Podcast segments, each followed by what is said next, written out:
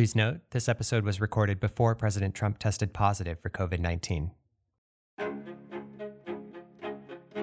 The November election is just weeks away, and this election season has felt unlike any other. The COVID 19 pandemic has upended the voting process, leading to questions about whether the candidate who is ahead on election night will be the one with the most votes in the end. And to make the stakes even higher, the passing of Ruth Bader Ginsburg has left a vacancy on the Supreme Court, and Republicans and Democrats are gearing up for a huge battle over the confirmation of a new Supreme Court justice. From the University of California, Irvine, I'm Aaron Orlowski, and you're listening to the UCI Podcast. Today, I'm speaking with Rick Hasen, who is the Chancellor's Professor of Law and Political Science at UCI's School of Law. He's also a CNN election law analyst and the author of the book Election Meltdown Dirty Tricks, Distrust, and the Threat to American Democracy, which was published earlier this year. Professor Hasen, thank you for joining me today on the UCI podcast. It's great to be with you.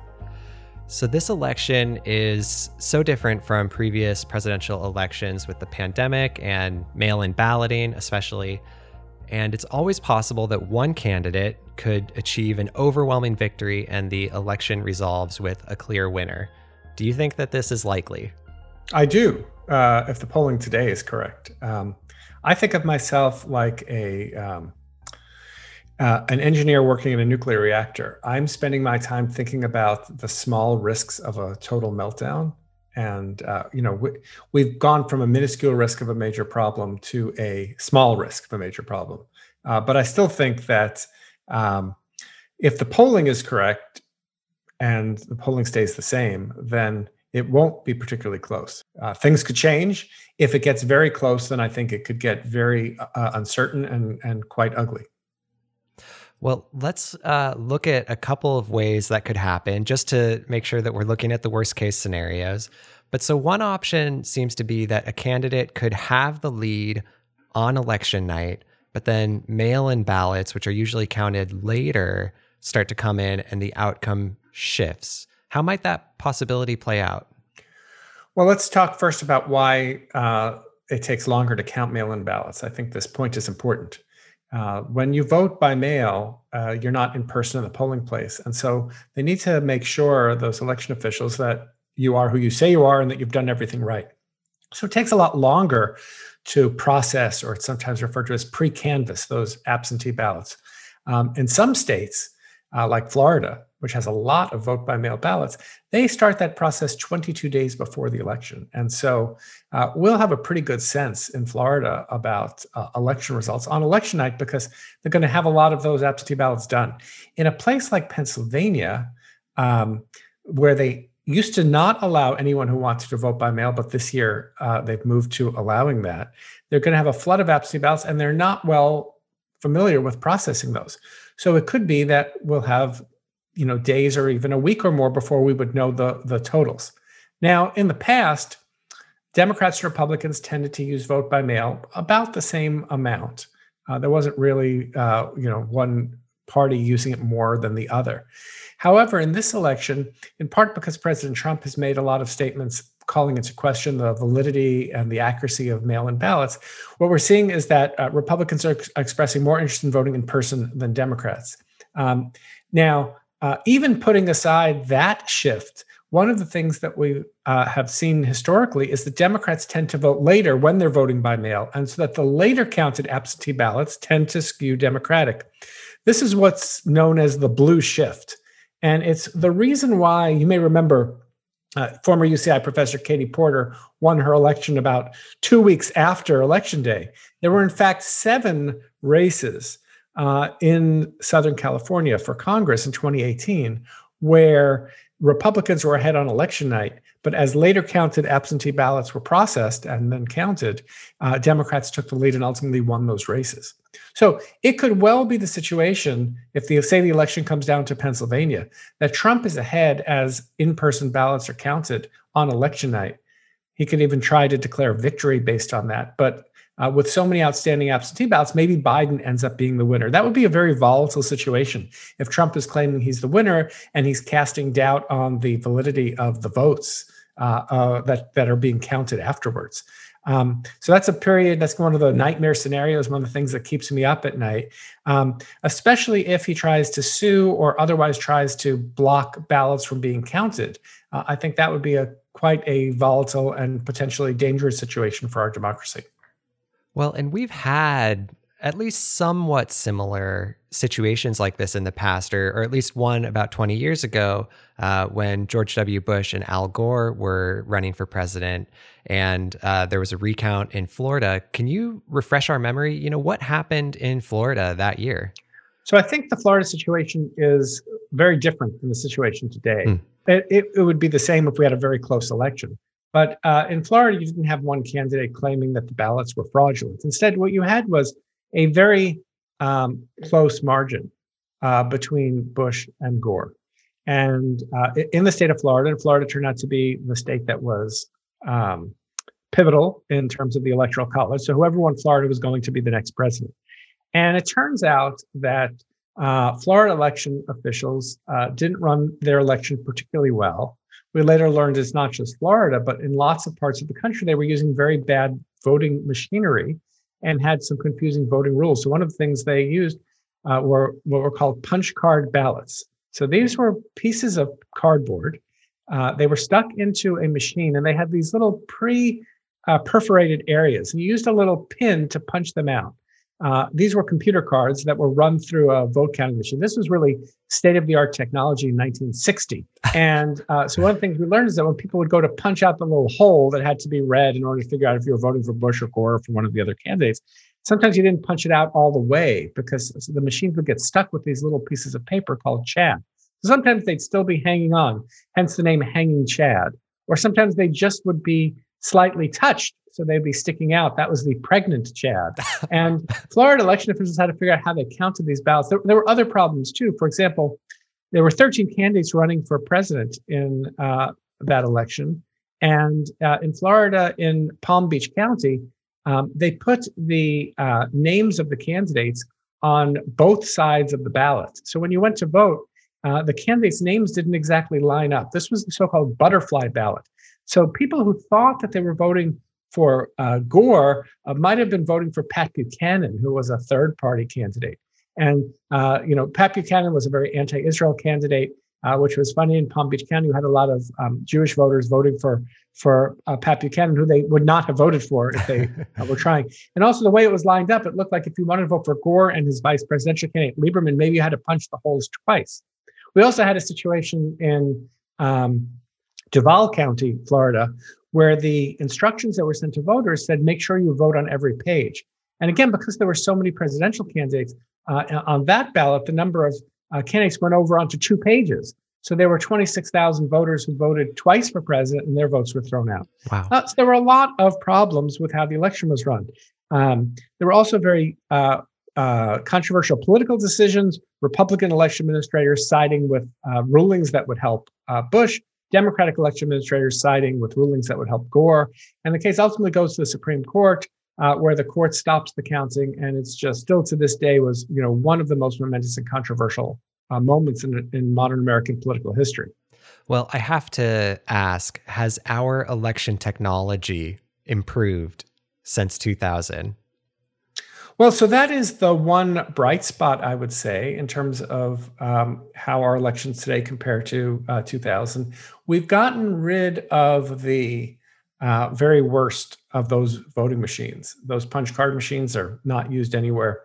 Uh, in most places today, people vote with a piece of paper uh, whether they're voting electronically uh, or not, it produces a piece of paper that can be recounted. That's really important because today we're worried about hacking of voting machines and all of that. And the best kind of antidote to a potential hacking is uh, being able to conduct a recount and being able to do an audit to make sure that the results announced uh, from looking at the totals on the machines match what a human eye would say. Um, in lots of ways, we're not better off than 2000. We still have partisans running our election rules uh, and, and, deciding on our election rules. We uh, have social media today, which makes people more hyped up and apt to form into their, you know, onto their respective teams.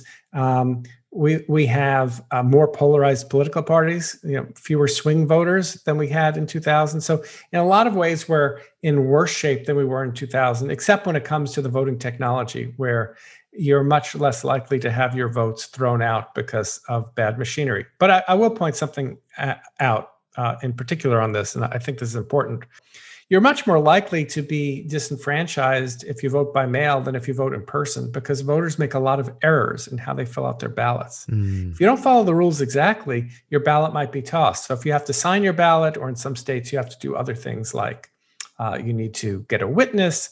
Uh, uh, in um, Pennsylvania, which is a key swing state, uh, we know that if you don't put your ballot into the separate secrecy envelope, which is provided to assure you have a secret ballot, your ballot will be thrown out.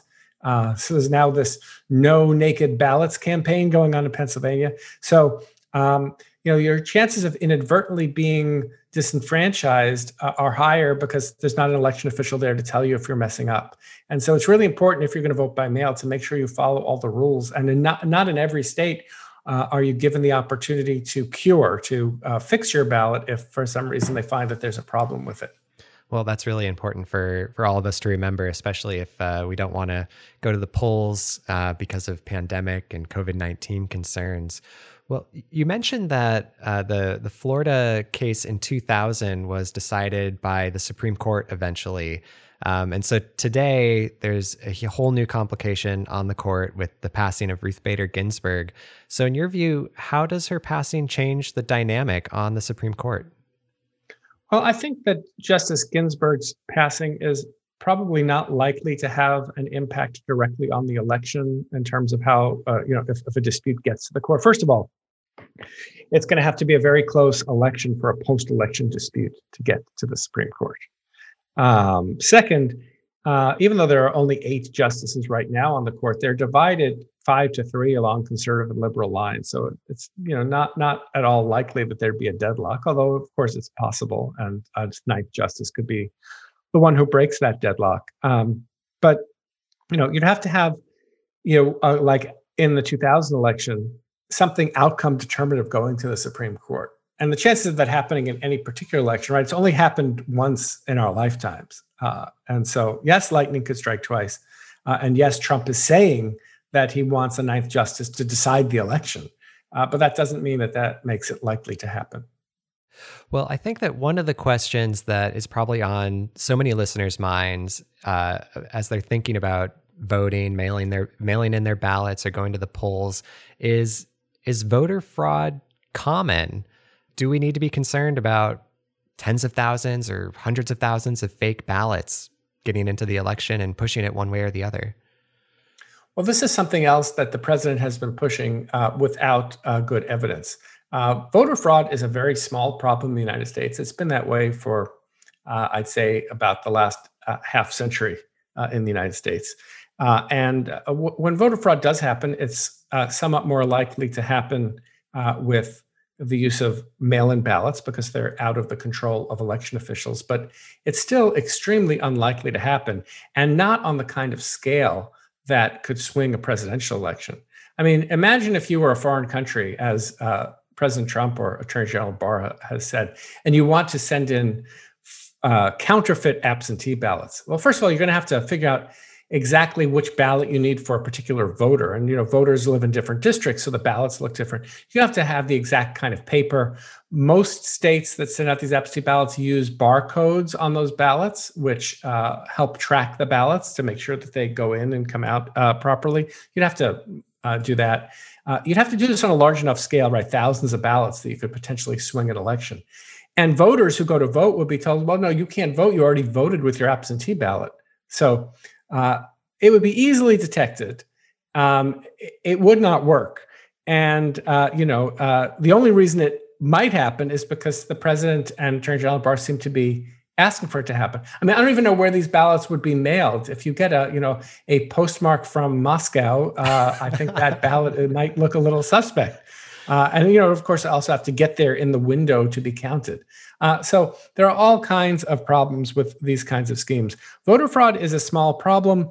It's not a non-existent problem. We do see isolated instances. I was just looking at a report of a man who voted his dead mother's ballot in 2012, 2014, and 2016, voted by mail. Uh, you know, and he was uh, later put in jail. And of course, he should be punished for that. But one guy voting his dead mother's ballot is not going to swing an election unless an election is swung by one vote. and uh, you know, typically our elections are not nearly that close. Even Florida 2000 was not that close. Um, we have a lot of safeguards in place uh, to make uh, fraud uh, unlikely and to make it easy to be caught. And uh, you know, anybody who would try to engage in this kind of activity is potentially committing a felony, which is, you know, I don't know about you, but I think of um, being charged with a felony is a pretty good deterrent against anything that might be illegal. Yeah, I, I, try and avoid that as well. I think it's generally a good practice. So, um, you know, as we're thinking about voters submitting their ballots and, um, you know, getting those in the mail or dropping them off at the polling place, so that seems to be uh, kind of step one. Um, but then we see on election night on TV these maps of blue and red states. So, you know, what happens in between essentially? You know, what happens from the, the level of submitting ballots to actually getting to a result? Because it's not exactly simple. So, uh, when you see those results on TV, they're unofficial results. When a, a network declares George Bush has won the state of West Virginia. That's not officially true. That is a projection. That that is that's a prediction of what election officials are going to say. It actually takes at least a few weeks for these things to be finalized. Every night, uh, no, there's mistakes made when numbers are sent in. You know, if somebody transposes a digit.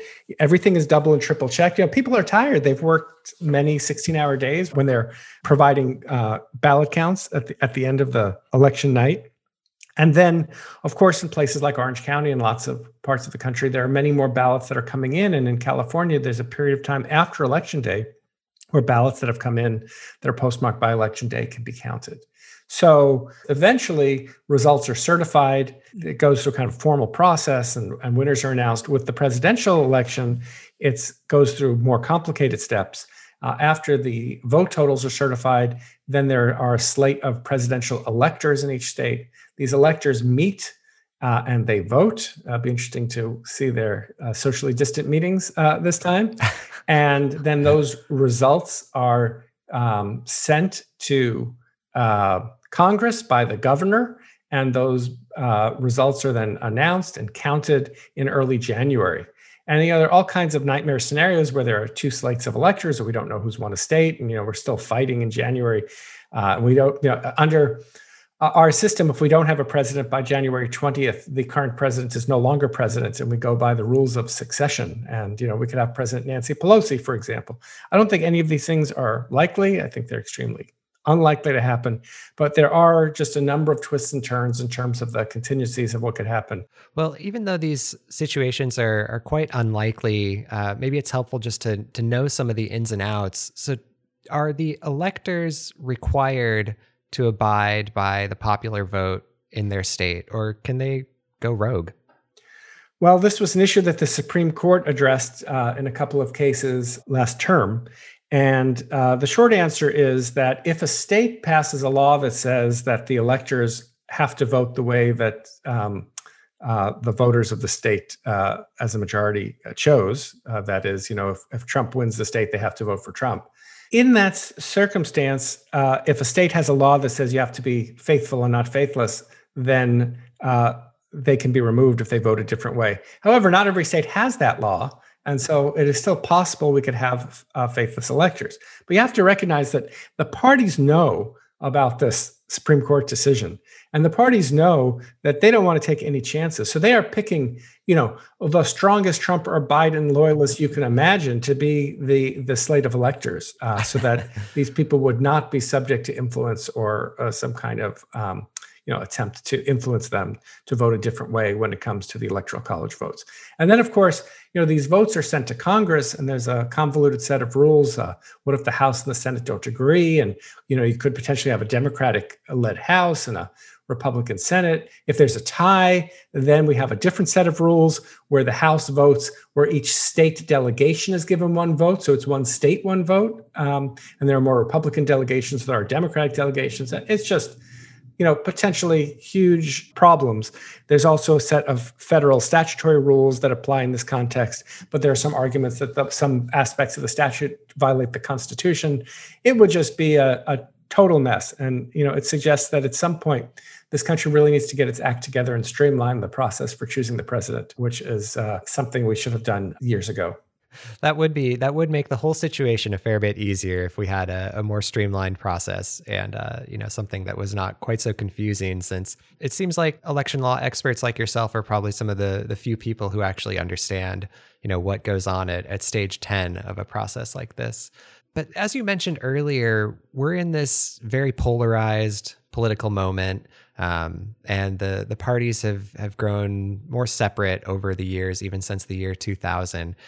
And so, if the election results aren't immediately clear on election night, you know that could lead to some unfortunate results. But what can listeners do between now and election to play their part in making sure the process is smooth and fair, uh, and that their vote gets counted? Well, that's a great question. So the first thing I would say is um, register to vote.